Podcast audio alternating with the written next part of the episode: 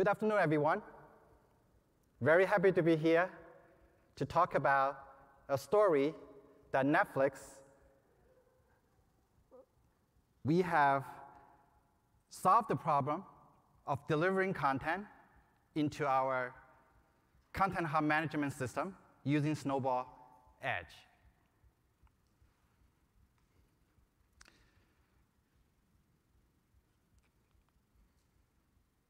About 18 years ago, the founder of Netflix have done some calculations. It would take roughly five days to download a full-length movie, but it only takes three days to mail a DVD. And that worked. 18 years later, we have again the same challenge.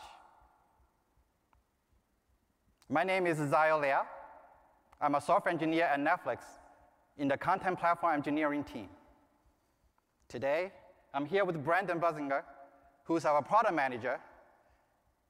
He's responsible for setting product goals, visions, defining business workflows, and also provide domain knowledge. I'm going to hand over to him to talk about the challenge we have today.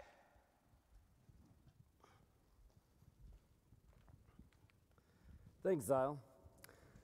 Hi, everyone. I'm Brandon Bussinger. I'm a product manager in Netflix's production product organization, where we focus on the problems of our studio organization and its productions. So like Ziaul said, DVDs were a great solution to an internet bottleneck.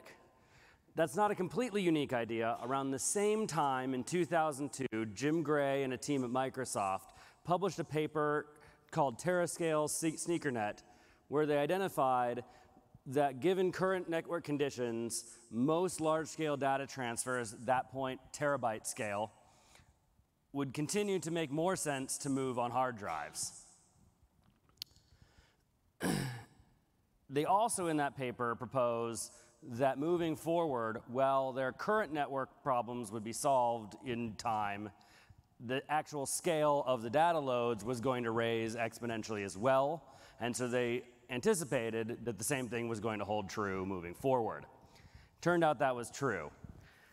So since the days of DVD, Netflix has made some new bets, most notably forming a studio to produce content. And in 2015, we had launched 100 original titles with the greatest talent in Hollywood, from David Fincher to Jenji Kohan. And over the next few years,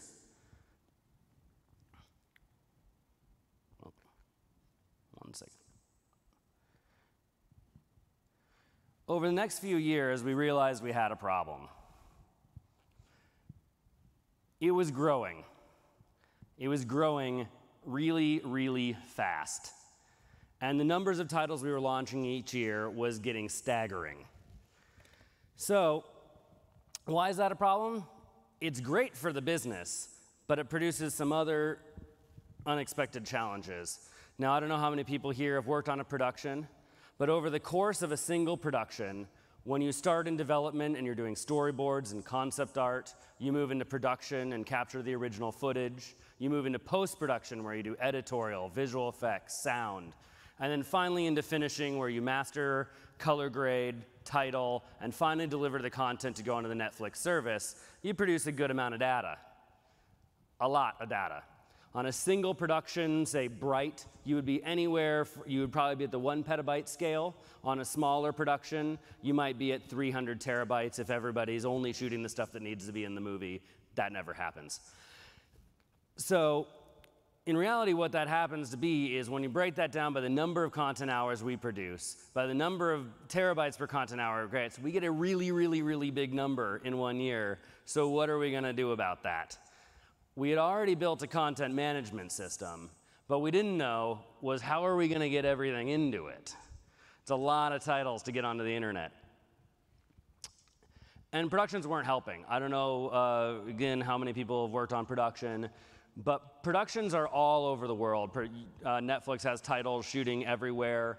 A film like uh, Okja, shot in South Korea, then moved to Vancouver, then did post production in Los Angeles, visual effects in India. It's all over the world, and they don't stay in any one place for very long. That makes a problem for internet. Even further, they don't have IT departments. So moving things over the internet is not something that they naturally do. Changing a bit, but largely. We also had another problem. These are the current data management solution. So what were we going to do about it? We knew this wasn't going to work. But we looked back at what our founder did 20 years ago. We looked at what Microsoft had talked about, and we said, hey, that's a pretty good idea. Maybe that's going to hold true. So we looked around and said, well, what do we need? DVD's not going to work. It doesn't hold enough data. And there's a bunch of stuff about a production that's just kind of unique to shooting a movie. So we looked around at what our options were, and we said, well, what do we need? You see, when you're producing a show, our producers don't have time to wait around if a, if a unit doesn't get there in time, if it won't boot up, if it crashes, if it moves slow. These are just non starters for a production environment. So we needed something that ticked all of these boxes. We took a look at Amazon Snowball Edge that had come out right around that time, and we said, hey, that ticks quite a few of those boxes on paper. Let's get one in, put it through its paces, and see what happens. On first test, it actually did pretty good, but we still had a lot of work to do. You see, it wasn't moving fast enough. It wasn't in enough countries. We had a few other problems that we really needed to work through before it was really going to solve our problem. So, we worked with the Amazon product team to address some of the issues of reliability, and, and they came back to us with great solutions. Uh, we started rolling it out across the world, adding new countries, and since then have launched it on 40 titles worldwide. Uh, and but even with all of that problem solved, we still had a problem. It wasn't fast enough, and it wasn't so easy that David Fincher could use it. He's actually pretty smart. He'd probably figure it out. So I'm going to hand it over to Zyle, and he's going to talk about what him and our engineering team did to solve the problems of integration with our cloud production systems and uh, the speed and security uh, issues that we still had with deploying it in the field. Zyle? Thank you.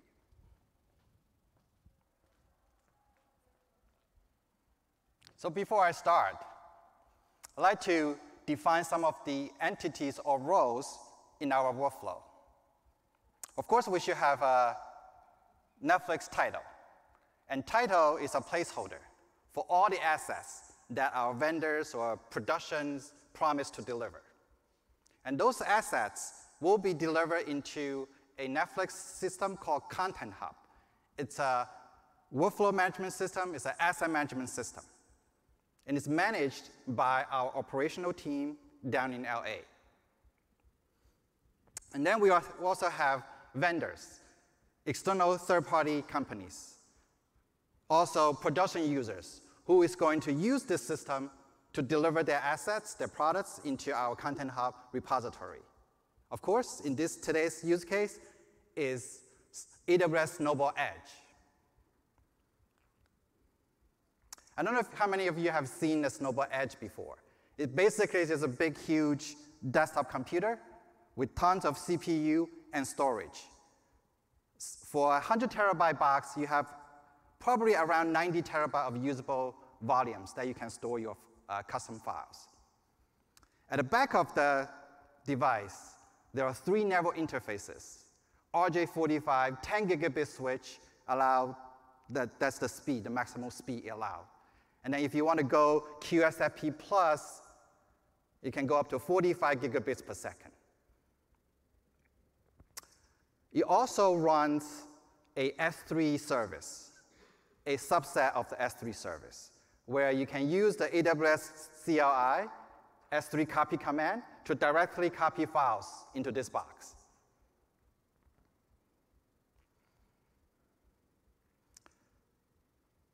So I'm going to talk about an oversimplified workflow. Just give you guys an overview of how this workflow works. So Netflix will start order a snowball for a vendor. And we use AWS Snowball API with all the instructions. And AWS will prepare appliance and deliver that appliance to the vendor location. And vendor or production users, whoever they are, will use the snowball to transfer their local storage, local content onto the snowball. Once that is done, the snowball will be then shipped back to S, uh, AWS data center where a predefined S3 bucket will be loaded with the content on the snowball. From that point on, Netflix will take the content from the S3 bucket and put it into our internal system, make it available for all the downstream consumers.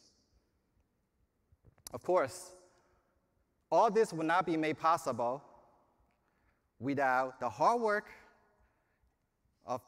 my friends and colleagues at Netflix.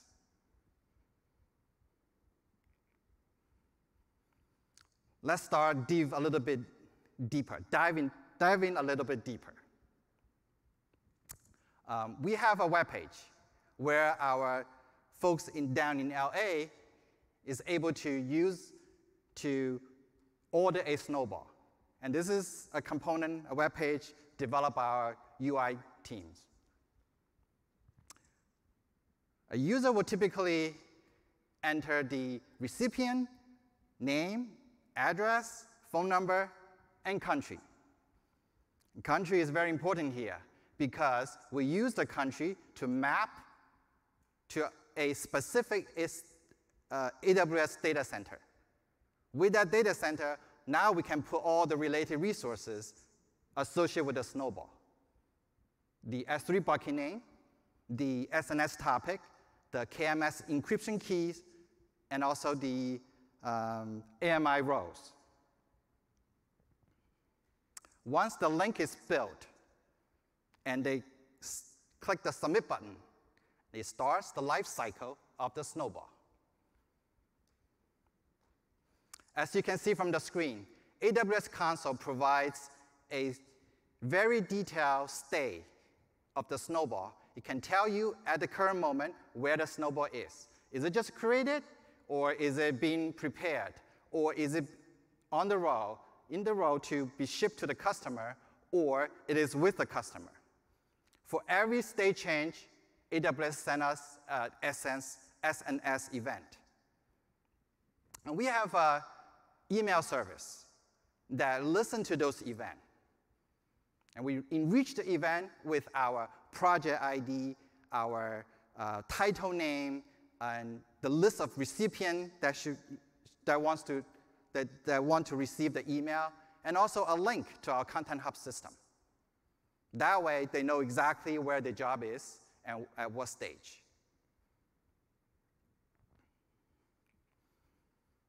Now, the snowball is delivered to the vendor or to our production users. What are you going to do about it? Well, AWS provides an out-of-box snowball client for them to do the copying.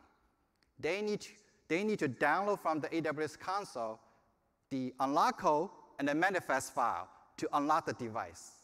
Once the device is unlocked, they can use AWS CLI S3 copy command to copy all the contents, transfer all the contents from local to the snowball. But that's not going to work for us. Why?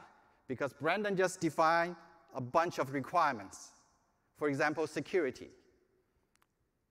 We're not going to allow external or third-party vendors to log into our AWS account to download the manifest.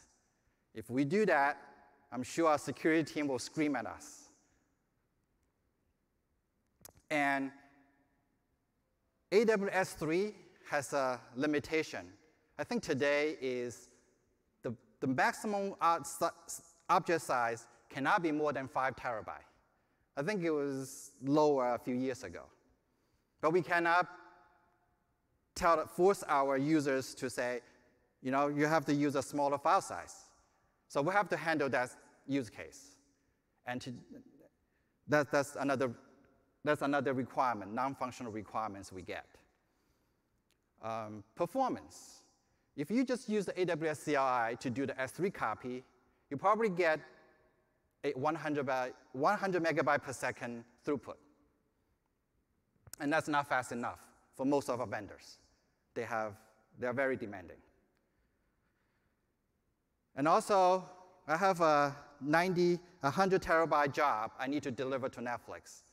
And after I transfer 90 terabytes, and there's a power outage. And I don't want to restart from the beginning. So our vendor requires that we have the ability to resume from the last checkpoint. And with all this requirement, it makes sense for us to create our own CLI. And that's what you see in the screen. Our CLI is composed of many server, server-side components because we have so many requirements. The client cannot just do it alone. It needs support from the backend service. So we have all the clients to make API calls to the backend. We also leverage the AWS Snowball client because it has the proprietary code to unlock the device. And it also comes with the JVM. And therefore, our Java code or JVM code can run on top of the existing AWS Snowball client.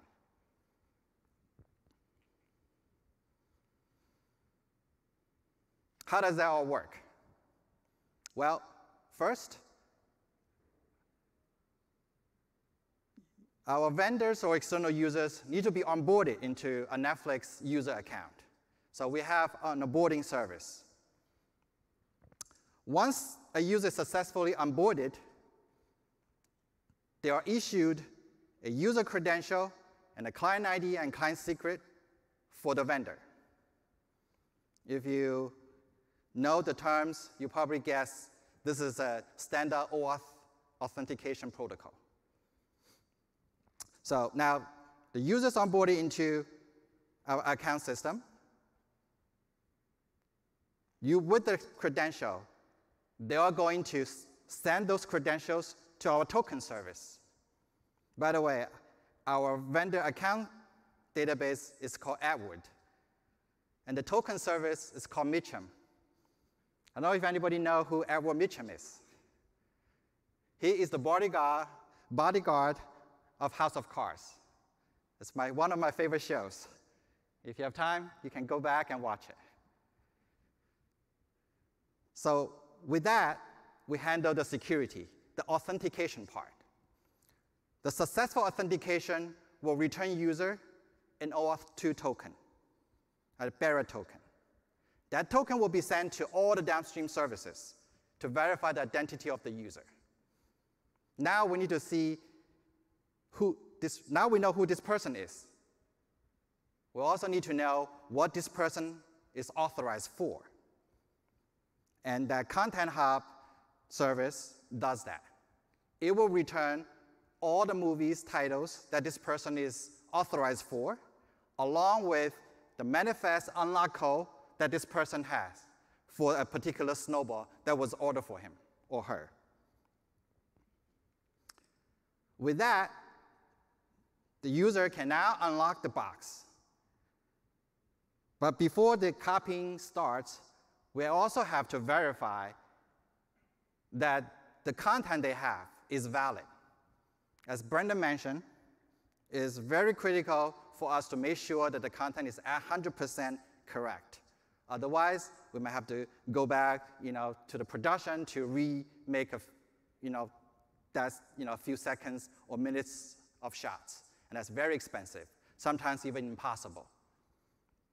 So in order to do that, we ask our vendors to run checksum to ensure that the file they promise to deliver is the file that we're going to get. Uh, with that, we also take a snapshot of the entire source content from user's local storage and send that, replicate that to our server side using the Cloud Drive service. That gives our users a visual representation of the content they have in their local storage. Finally, we get to the copying part. Because of the security requirement now or the size requirement, for every file, we go to the server to obtain a encryption key. Trunk the file if it's larger than a threshold into smaller parts and encrypt every part and send that to the snowball individually.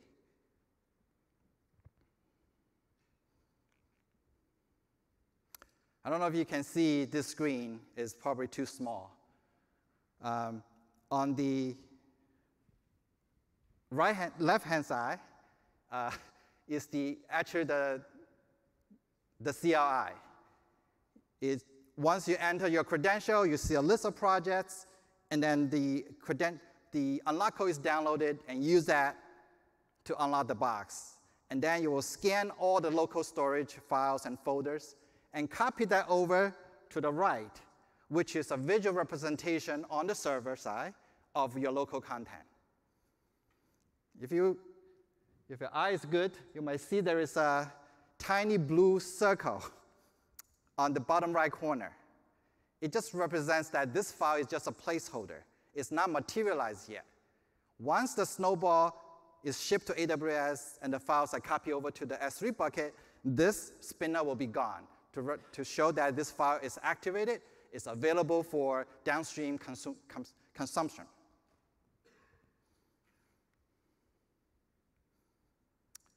On the server side, once the vendor finished the copying and copy all the files to the S3 bucket, for every file that it dropped to the bucket, and separate SNS messages sent. And our secure storage service will listen to those messages. And once it detects that all parts of the file are present in the S3 bucket, it will run the process to stitch them together and materialize it. At the same time, it will also run multiple algorithms to calculate the hash. xxHash, MD5, SHA-256, SHA-1. We have more in the future to support. As those files are processed, again, it will send a notification to our cloud, cloud drive service where it will put all the files that is materialized into the active, act, active mode so they can be used by downstream consumers. And we also have multiple listeners to the Snowball event. Once all the files contents from the Snowball are copied to the S3, we will send a final notification to our users via email to telling them your content is ready. Now you can follow the uh, business workflow for the next step. Next, I'm going to talk about some of the challenges we have um, developing the CLI because of requirements that Brandon has laid out before. Right? One of the biggest one is performance. How do we go over and above 100 megabyte per second? Is that even good? Can we go 300? Can we go 500 megabytes per second? Can we even go to 800 megabytes per second? And we have been spending a lot of time to achieve that.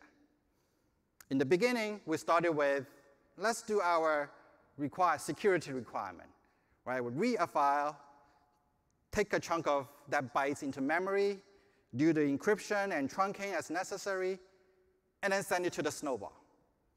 And then we've done that. And the performance was not great. So we say, oh, what can we do? Easy, right? we parallelize the operation, make it more threads to do upload at the same time. And that indeed increased the throughput. But that's not enough. Because we find out at, when we do that, the CPU is saturated. The, the, the workstation that we test with has 100% CPU. It's probably too busy doing the memory swapping, and it doesn't do the actual job. So we figure we need a more powerful machine.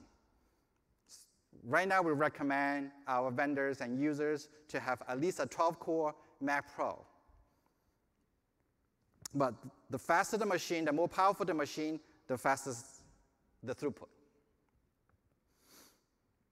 But still, not enough. Now we have a powerful machine, but the throughput is still not ideal. What else can we do? We later find out the process is not optimized. We read some bytes into memory and then write it out to snowball. Why the read happens, the write is not happening. Why the write happens, the read is not happening. We can probably optimize on that. So we divide the operation into two separate thread pools. So the read and write can, can, can be done at the same time. And that's what, exactly what we do. And that seems to work well in the beginning. But then we bump into another problem.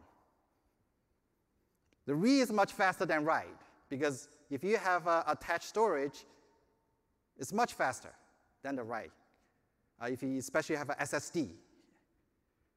And what happened is that the buffer getting bigger and bigger because the writer is not fast enough to take the bytes into Snowball. And eventually, we're running out of memory. So there's a lot of tuning. How many reader thread we should have? Given a hard disk with a 7200 RPM, with a certain number of physical read head, we figure four to eight threads probably is the, is the best. And how much memory do we need? What is the threshold for the trunking of, of our files? Because that whole trunk can be loaded into the memory. And how much impact does it have on the CPU side? With all those parameters on the fly, you know, it's up to us to come up with the right parameters to turn the performance for all the vendors out there, and we don't know what kind of machine they have, what kind of network they have. So those are the challenges we face. All we can do right now is come up with a very common and general set of configurations that most people can benefit from that. I'm going to also talk about challenges on the server side. One of the biggest problems that we've seen since that we went live with the Snowball was to ensure 100% completeness right? We also have the turns. What's the chance this error is going to happen? One out of a million? That could be a you know, legit statement in most cases, but not in ours. One out of a million means failure. We cannot take one out of a million.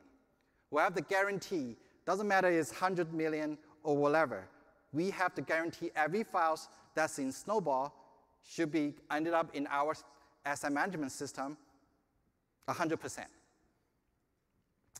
we have done multiple things to ensure that. We ask our clients, uh, uh, vendors or users, to take a checksum in the beginning. With the checksum, we know exactly how many files and what the file size and their hash. But what if they add more files to the snowball without a checksum? Sometimes we may have a use case to allow that. So we, again, have to take a snapshot of the entire local storage and dump into our server side. As a redundancy, we also dump it onto the Snowball itself. So once everything is received on the server side, we make sure everything match. Everything matches e each other. For example, the, once the files receive from the S3 storage into our secure storage, our secure storage will send an SNS message to our client, our cloud service, to say, this is the file I received, and this is the checksum. And our client cloud service will verify that checksum against the snapshot. And if that match, we're good.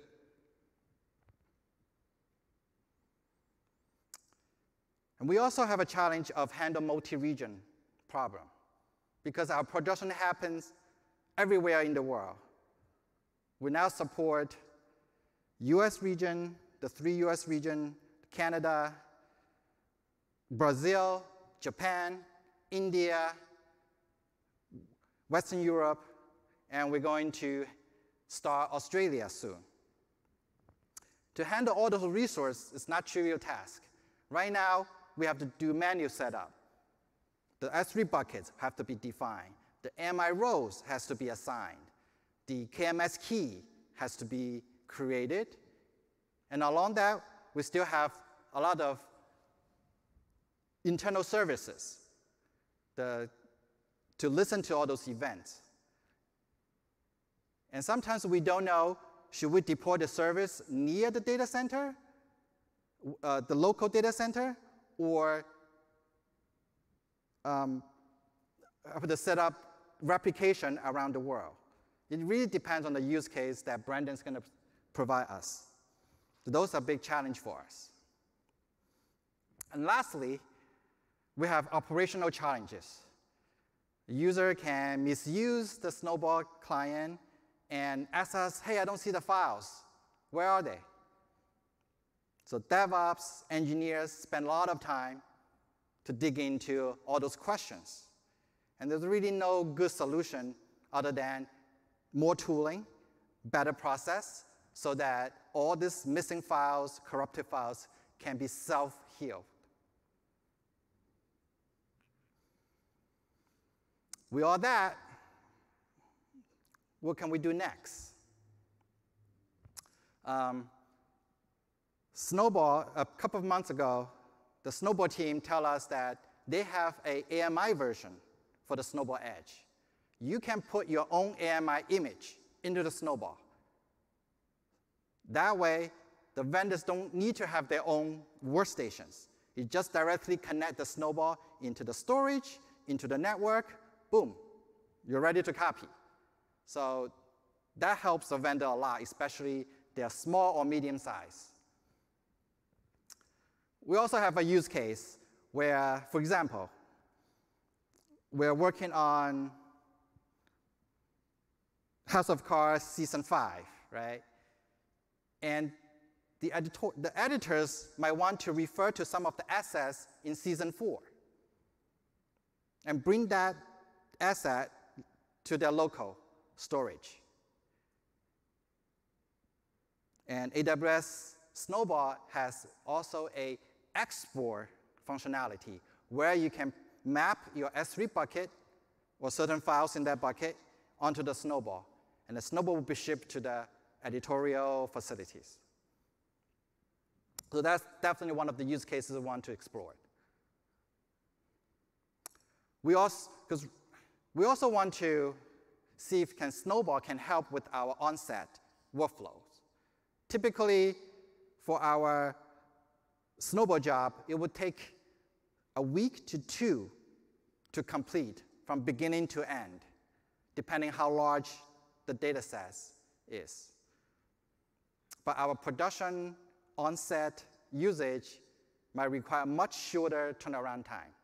And those are the challenges our product team is trying to solve in the coming quarter. With that,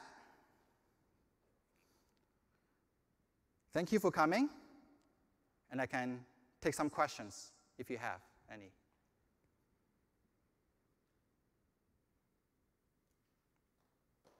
All right. Thank you for coming. And don't forget to take the survey.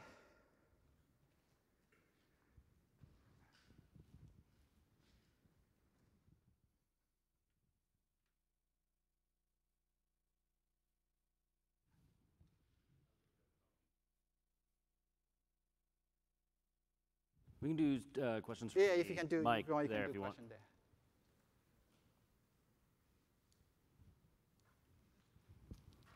I, I have a question. Right now, uh, we're doing not as big as you, but content delivery to aircraft uh, using all our own stuff. And one of the objections that our team has raised is the, the cost of moving all this large quantities of data through Amazon.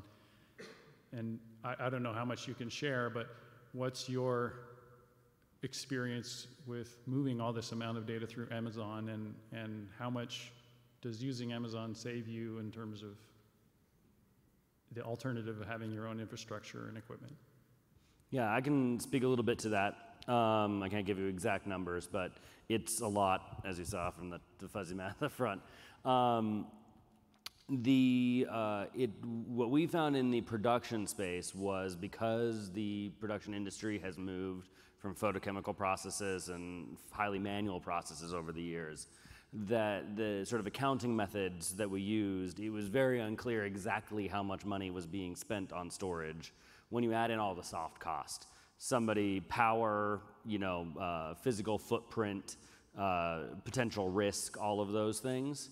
So we did some basic math of okay, well, what do we think if if they were if we set some baseline of managing this data well and said how much would that cost locally, and if we had to replicate that this many times, it very quickly became obvious that we couldn't. You were going to cut corners somewhere. There wasn't enough uh, uh, enough staff that understood how to manage that kind of data.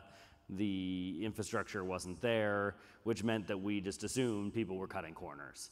And so we made the bet that having a standardized process or a much more manageable process had a lot of soft cost benefit to us that outweighed the kind of specific, you know, hard dollar line item cost because that was just that wasn't an apples to apples comparison.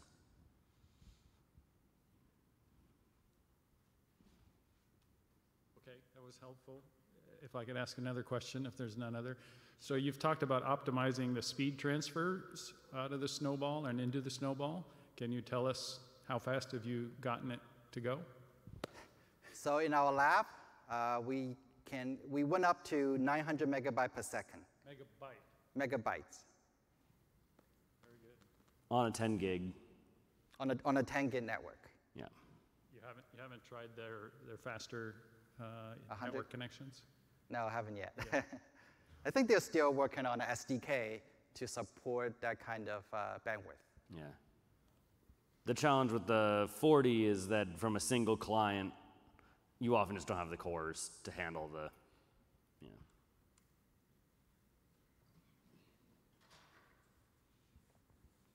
When you mentioned the checksumming that you guys were doing, um, it sounded like you were using generally cryptographically strong um, hashes on that. Did you do any science on, you know, expected data rates or error rates of using, you know, less expensive hash functions to see if you could get that data processed or, or checksummed faster? Uh, so yeah, we chose xxHash over MD5 because I mean the speed probably the same, but it consumes a lot less resources. There's a bit there too that part of this is because there's a transaction going on.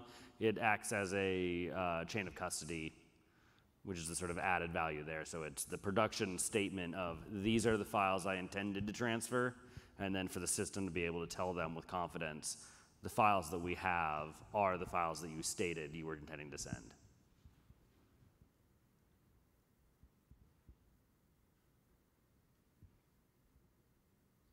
Any other questions? All right. Thank you very much for coming.